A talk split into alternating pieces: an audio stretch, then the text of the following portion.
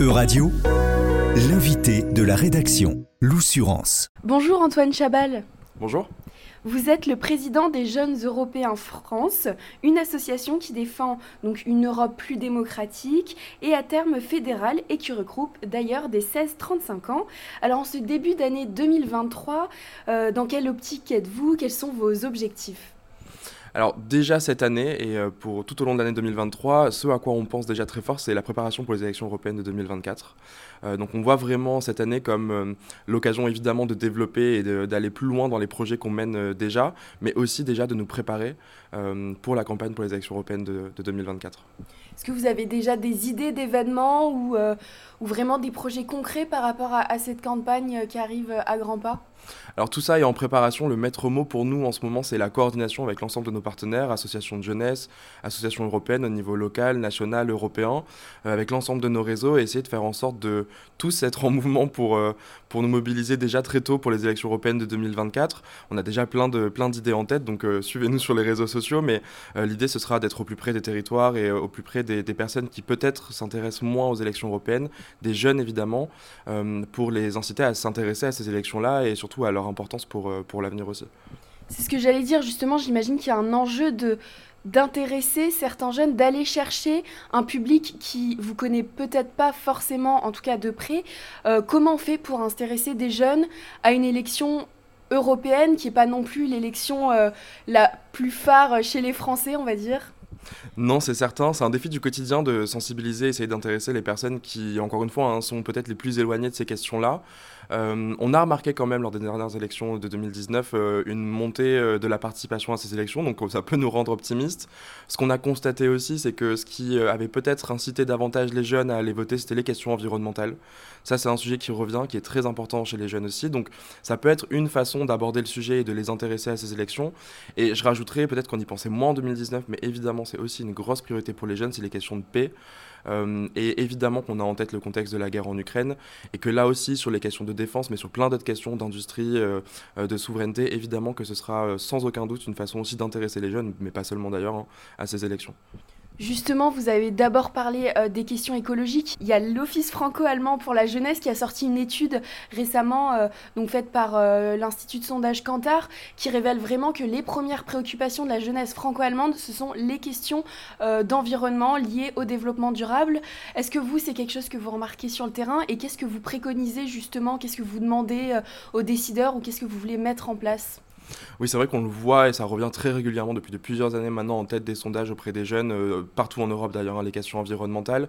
Euh, nous, euh, ce qu'on fait, c'est que dans les interventions pédagogiques qu'on peut mener auprès des jeunes partout où ils sont, pas seulement dans les écoles, on essaye d'aborder les sujets européens, parfois des questions institutionnelles aussi, qui sont évidemment difficiles à aborder mais importantes, à travers les sujets environnementaux, en faisant des simulations de Parlement européen par exemple, ou de plein d'autres manières différentes, en adaptant nos outils pédagogiques et, et nos méthodes aussi avec ce thème-là en tête.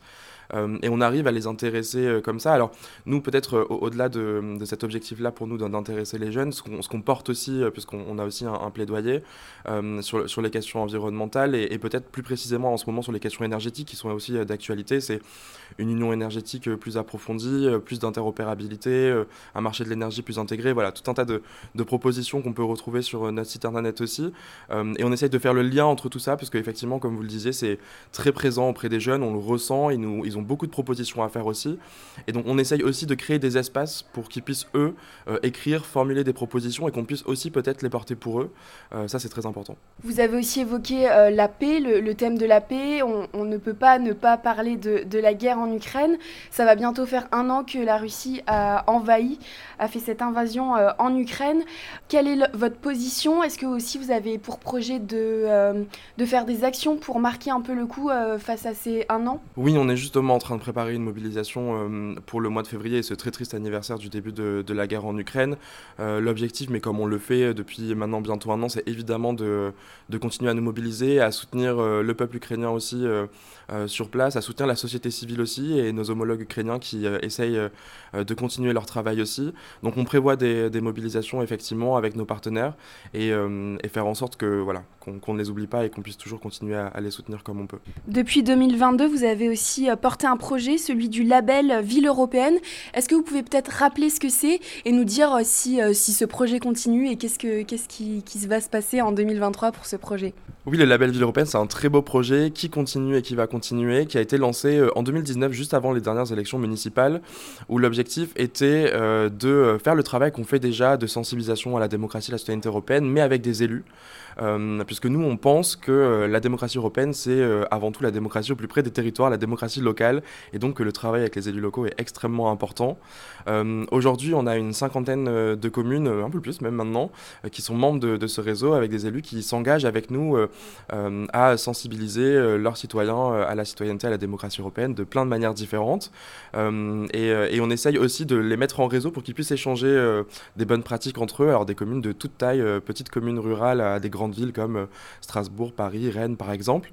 Euh, euh, et, on va continuer, on, lance d'ailleurs un, nouveau projet financé par des fonds européens cette année qui va nous permettre d'organiser des événements un peu partout sur le territoire avec des thématiques propres aux régions concernées qui réuniront à la fois des, engagés du monde associatif et des élus locaux pour, voilà, encore une fois, continuer ce travail avec en tête aussi la préparation pour les élections européennes. Et vous avez parlé de, connecter les petites villes aux plus grandes villes, euh, avec des projets, etc. Est-ce que vous avez peut-être un exemple ou deux euh, pour que les auditeurs comprennent bien bah, le principe et, l'intérêt de ce label? Alors typiquement sur un des objectifs du label Ville européenne que je citais, qui est de, mettre en réseau et en contact des villes de, tailles différentes, on, a organisé à plusieurs reprises, une, journée de partage de bonnes pratiques, jusque-là qui se faisait à Paris, où l'idée c'était voilà, de permettre à, ces élus locaux, leurs services également, de se rencontrer certains, dans des communes rurales, ont des problématiques qui leur sont propres. Alors souvent, on revient à la question des financements européens, évidemment, et là, euh,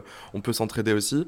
Euh, mais parfois, euh, sur la façon de valoriser son patrimoine historique, le lien avec d'autres régions européennes, par exemple, la question des jumelages qui revient souvent dans les petites communes, mais plein d'autres thématiques.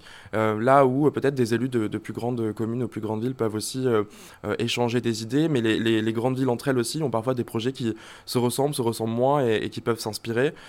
Strasbourg, capitale européenne, s'il en est aussi, euh, par exemple, apporte des choses très intéressantes au sein du, du réseau, mais euh, c'est le cas de la ville de Nice, très engagée sur les questions européennes aussi, euh, ou d'autres qu'on pourrait citer.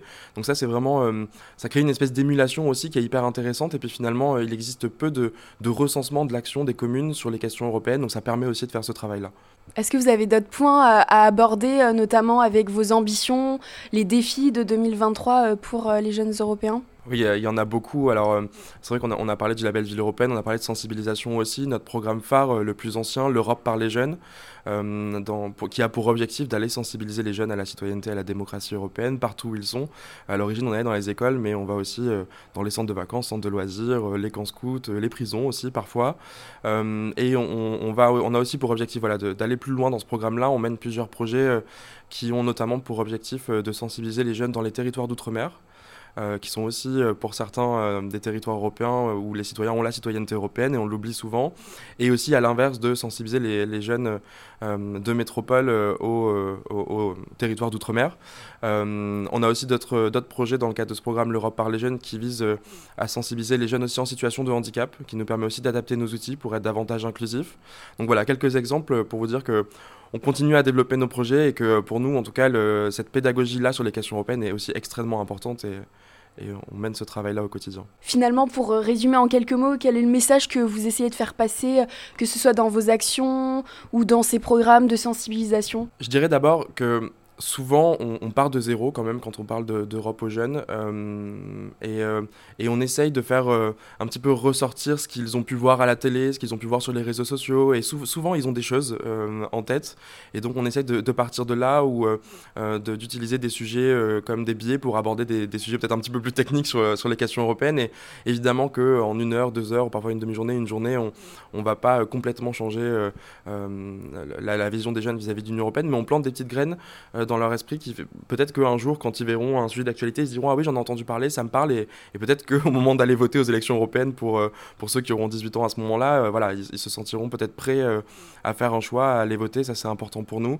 Et puis on travaille aussi avec notre média le Torillon puisque au-delà de la pédagogie pour nous l'information est aussi importante sur les questions européennes. Voilà. Bon bah merci beaucoup en tout cas Antoine Chabal d'avoir répondu à mes questions. Avec grand plaisir, merci beaucoup. Euradio vous a présenté l'invité de la rédaction. Retrouvez les podcasts de la rédaction dès maintenant sur euradio.fr.